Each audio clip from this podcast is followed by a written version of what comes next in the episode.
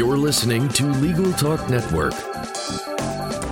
Hello, and welcome to another edition of Special Reports on the Legal Talk Network.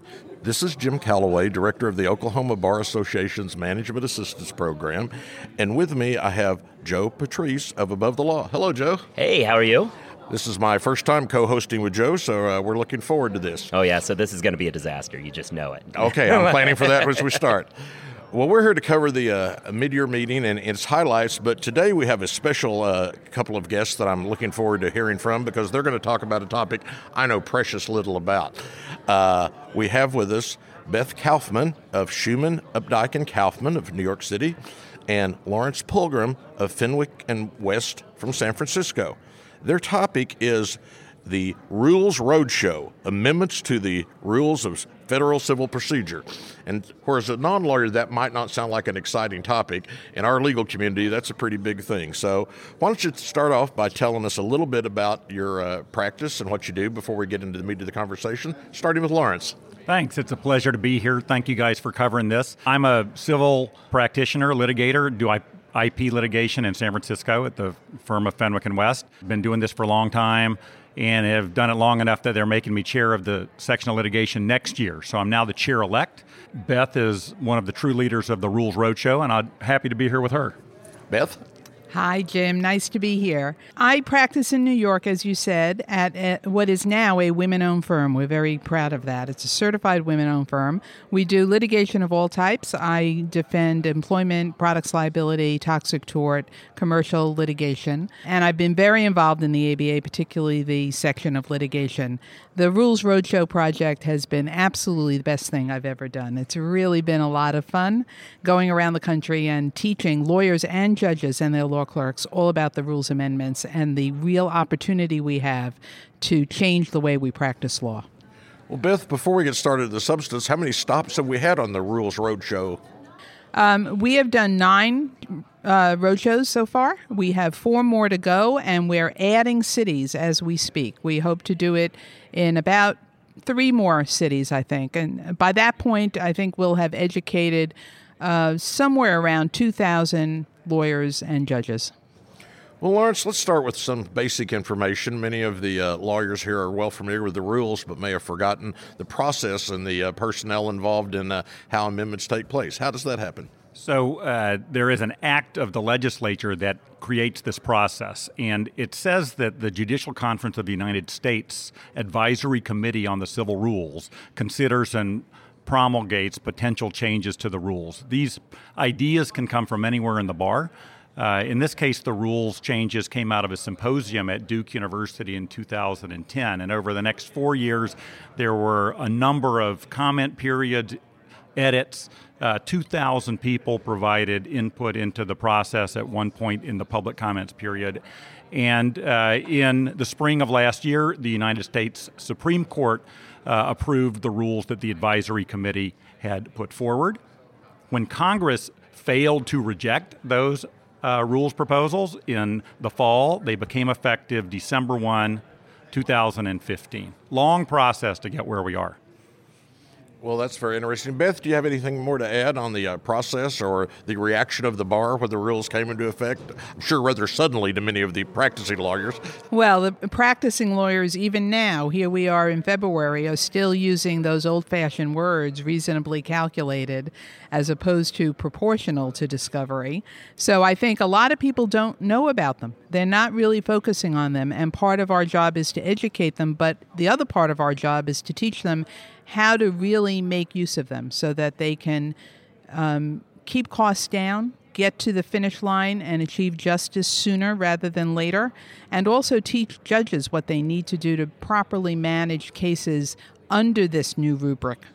You say still using reasonably calculated as opposed to proportionality. One thing that you said before we got started was that a subtitle you use for your show is Goodbye Reasonably Calculated, Hello Proportionality. So, what's the substantive difference between these terms? Well, I think the substantive difference is that it's very focused. The, the rules now are very focused on what your claims are, what the case is about, what is at issue. Discovery probably got to be a little bit too broad in some cases, not every case, but in some cases, because what might be reasonably calculated to um, lead to admissible evidence may not necessarily be directly governed by the claims and defenses in the case. So that is one key difference. And when you're responding to discovery requests and you're, you're fashioning your discovery plan, the focus now is really on what you need and how you can get it in a way that's going to be proportional to what's at stake in your case. That's not only money proportional, it's proportional to the scope of the issues. And that's actually a very important question that we've been getting at every rules roadshow.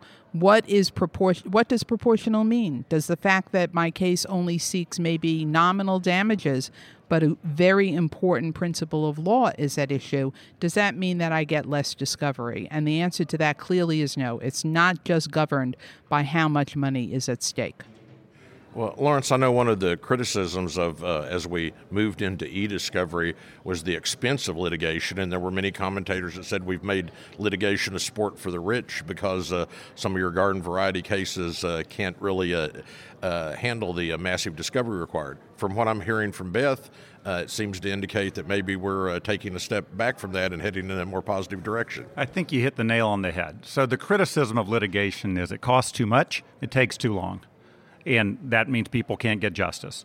And what, what these rules really did was they recognized that just because information is relevant is now too broad a measure for discovery. We can't digest all the data that exists. Too much is happening, it's coming too fast.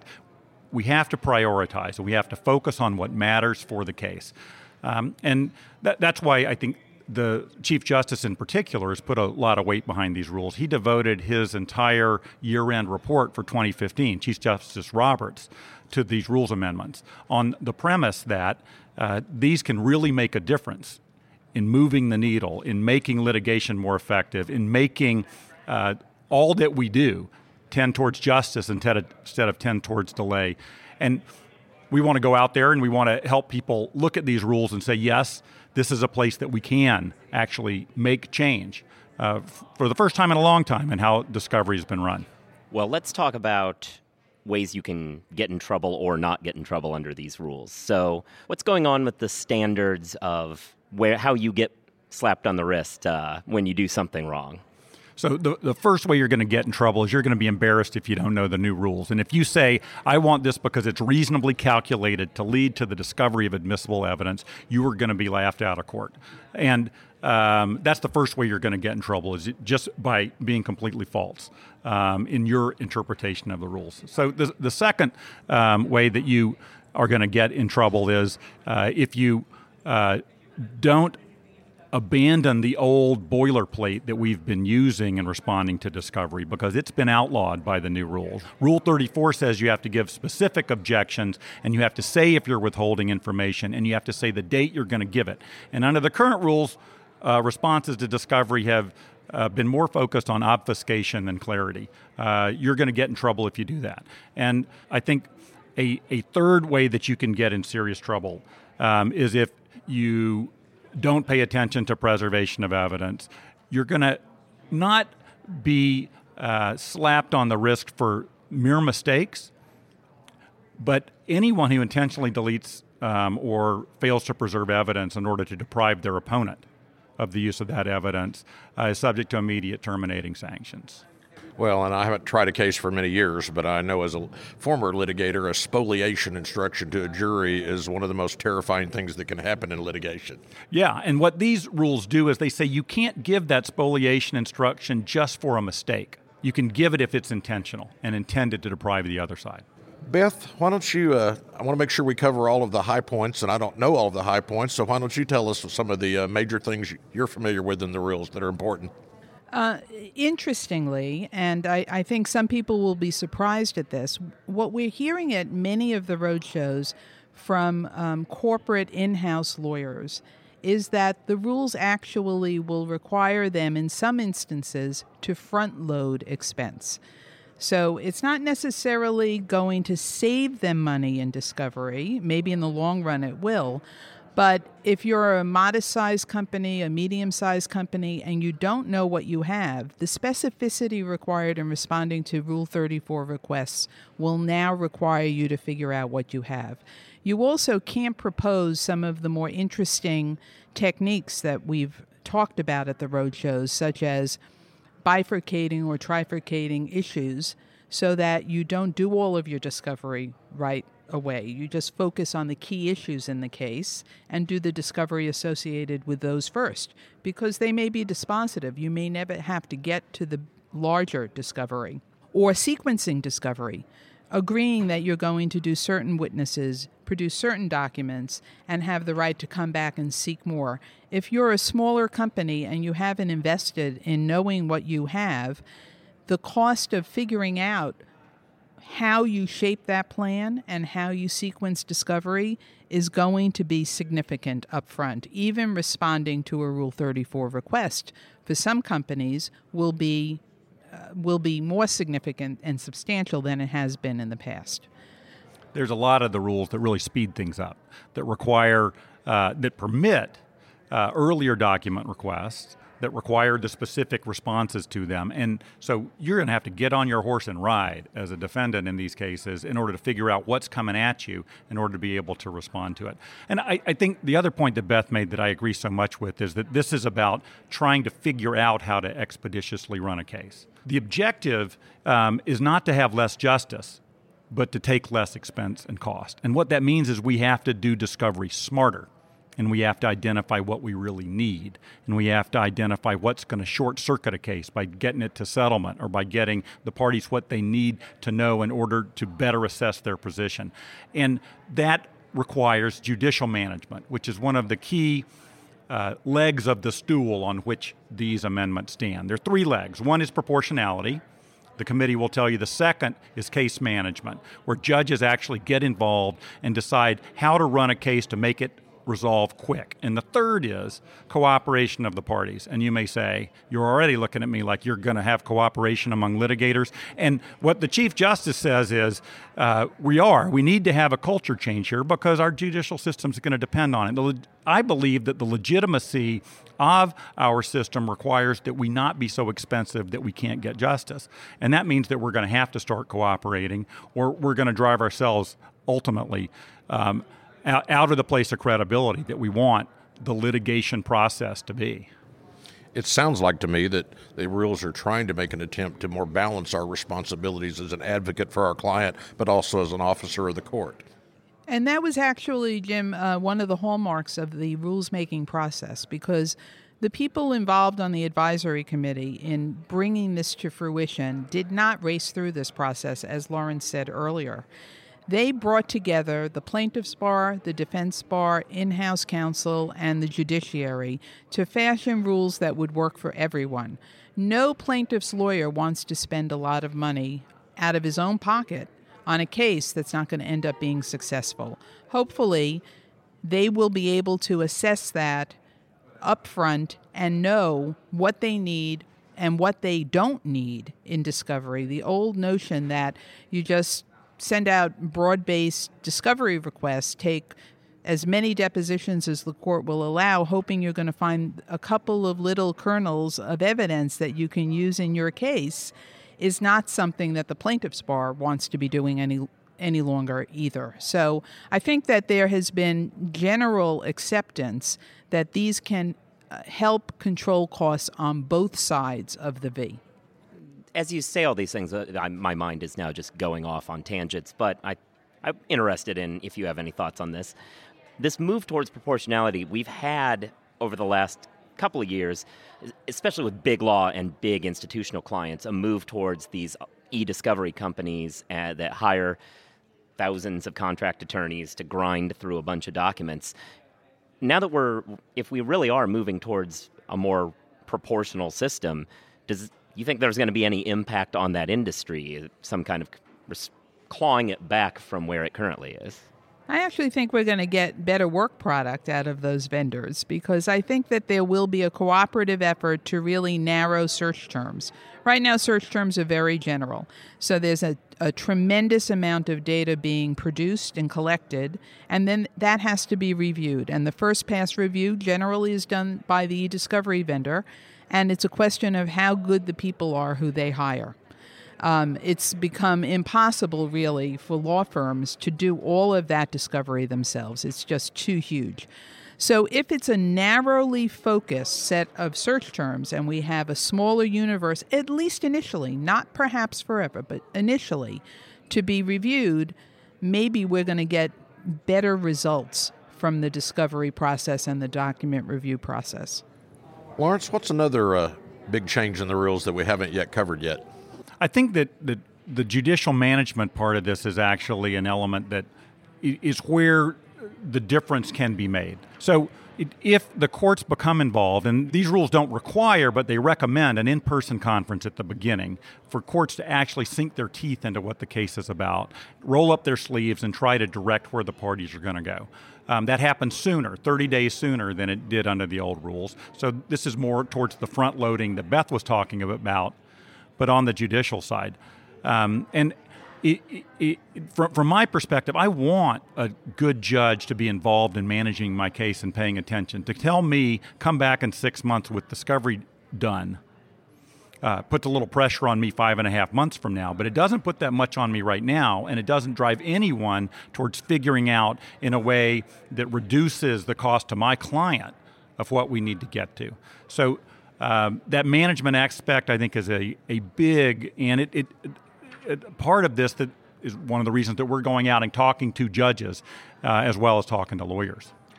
One of the um, one of the suggested procedures, and we're hearing this at every roadshow, is this notion of a pre-motion letter or pre-motion conference. Many courts employ that now. Some courts employ it for every single motion that is made in a case. This is civil cases. Some employ it for only non substantive motions. So, not a motion to dismiss, maybe a motion to dismiss, not a summary judgment motion, but all discovery motions. Um, that is, the judges who do that love it whether you're a magistrate judge or a district judge, because it gives you the opportunity to bring the parties together and not waste a lot of time court's time, lawyers' time, clients' money in making motions that maybe can be resolved, particularly in the discovery area, by just talking reasonably with all parties present. And um, that, again, it's not mandated, but it's strongly recommended. We've heard over and over judges saying and teaching other judges the benefits of it. Well, that's very interesting, and I appreciate the time you've given to this road show. But this is a little different venue. You're uh, worldwide, if you will, with a uh, podcast on the internet. So, do you have any uh, tips for lawyers who maybe won't be able to make one of your road shows as to what they should do to help get themselves up to speed? There's an awful lot written about the rules, and there are many publications out there already that review them and give suggestions on how to best achieve the goals of the rules. So they'll certainly be able to find um, written material on the internet and elsewhere. But they should also come and come to a litigation section program because we revisit these at our annual meeting, our section annual meeting, at the ABA annual, and elsewhere. A place that we've collected a lot of information is www.federalrulesamendments.org. That is the Roadshow's website, and we have a resources tab there with dozens of articles and publications. Um, especially read the Federal Rules Committee's notes advisory committee notes, which um, go into great detail. And I've got an article that's coming out of Litigation Magazine uh, in the spring edition that's called The Rules Have Changed, But Will We? Because it really goes to the question of whether there's anything that is going to happen as a result of these very well intentioned efforts. It's up to the lawyers, it's up to the judges. If we seize the moment, we could make a big change in the way litigation works, or we could fall flat. The same as the two directions this interview could go. well, we're nearing the end of our time, so I, I think uh, I'll give each of you uh, one last chance to uh, cover something that we haven't done before or, uh, or haven't talked about before, or maybe that you'd want our listeners to know, uh, starting with Beth.